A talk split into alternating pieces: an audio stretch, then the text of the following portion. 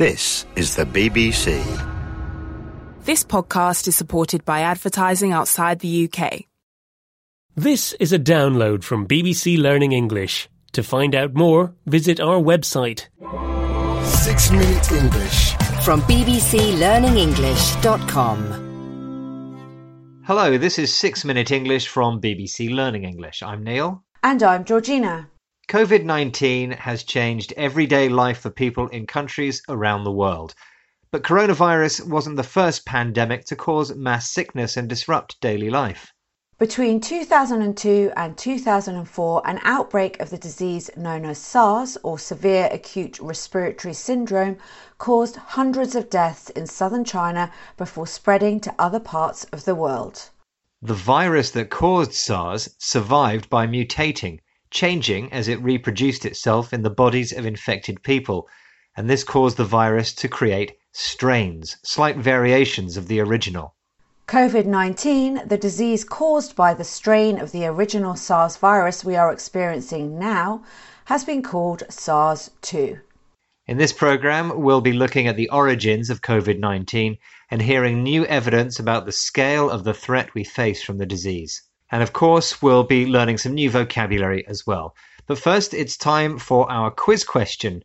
We know that white blood cells make up part of the immune system our body needs to fight infectious diseases like COVID 19. But how many white blood cells per microliter does the average adult human need? Is it A, 7,000, B, 17,000, or C, 70,000? Hmm, in that case, I'd say more is better, so C, 70,000. Okay, we'll find out the answer at the end of the program. Now, Georgina, you mentioned that the disease spreading across the world today wasn't the first COVID 19 type disease. That's right. In fact, a recent research project in China has identified over 700 different types of coronavirus carried by bats. Some of these virus strains are thought to have already crossed over to humans. Dr. Peter Daszak of New York's Eco Health Alliance thinks that new strains of the virus have the potential to cause future pandemics.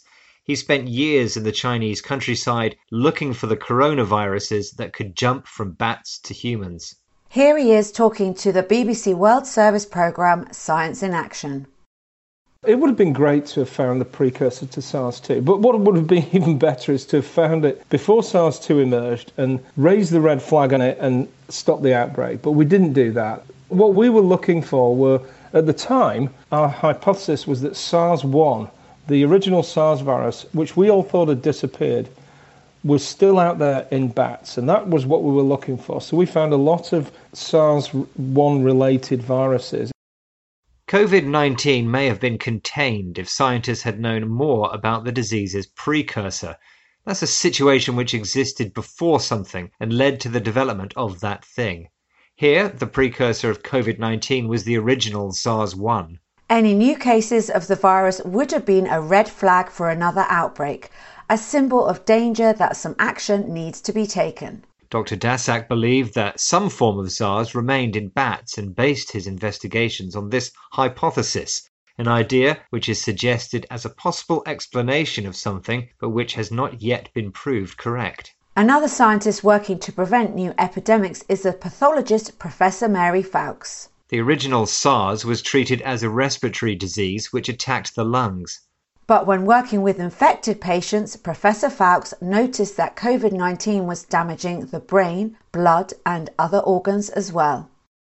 Clinicians have recognized that a lot of patients that have COVID are exhibiting confusion, uh, not necessarily aware of their environment appropriately. Some are having seizures. So there are some central nervous system abnormalities. And as you know, a lot of patients are exhibiting loss of sense of smell, and that is a direct connection to the brain as well.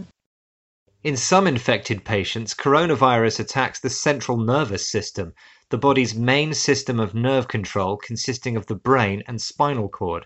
When severe, this can cause seizures, sudden violent attacks of an illness, often affecting the heart or brain. It seems that COVID 19 type diseases are not going to disappear anytime soon. reminding us of the importance of the scientific research we've heard about today. And the importance of boosting your immunity, which reminds me of today's quiz question. You asked me how many white blood cells per microliter the human body has. I said C, 70,000. Well, if that was true, you've definitely boosted your immunity, Georgina, because the correct answer is C, just 7,000. Today we've been discussing the strains or slight variations of the virus which causes COVID 19. COVID 19 has a previous disease called SARS as its precursor, a situation which existed before something and caused the development of that thing. Researchers use the idea that the virus had passed to humans from bats as their hypothesis, possible explanation for something which has not yet been proved true. By identifying new virus strains, doctors hope unexplained cases can act as a red flag, a warning sign of danger to prevent further outbreaks. Knowing about new strains is increasingly important as we find out more about how coronavirus attacks the body's central nervous system, the brain and spinal cord, which in some patients can cause seizures, sudden violent attacks of an illness, especially affecting the heart or brain. So try to stay safe, wash your hands, and remember to join us again soon. Bye for now. Bye. Six Minute English from the BBC.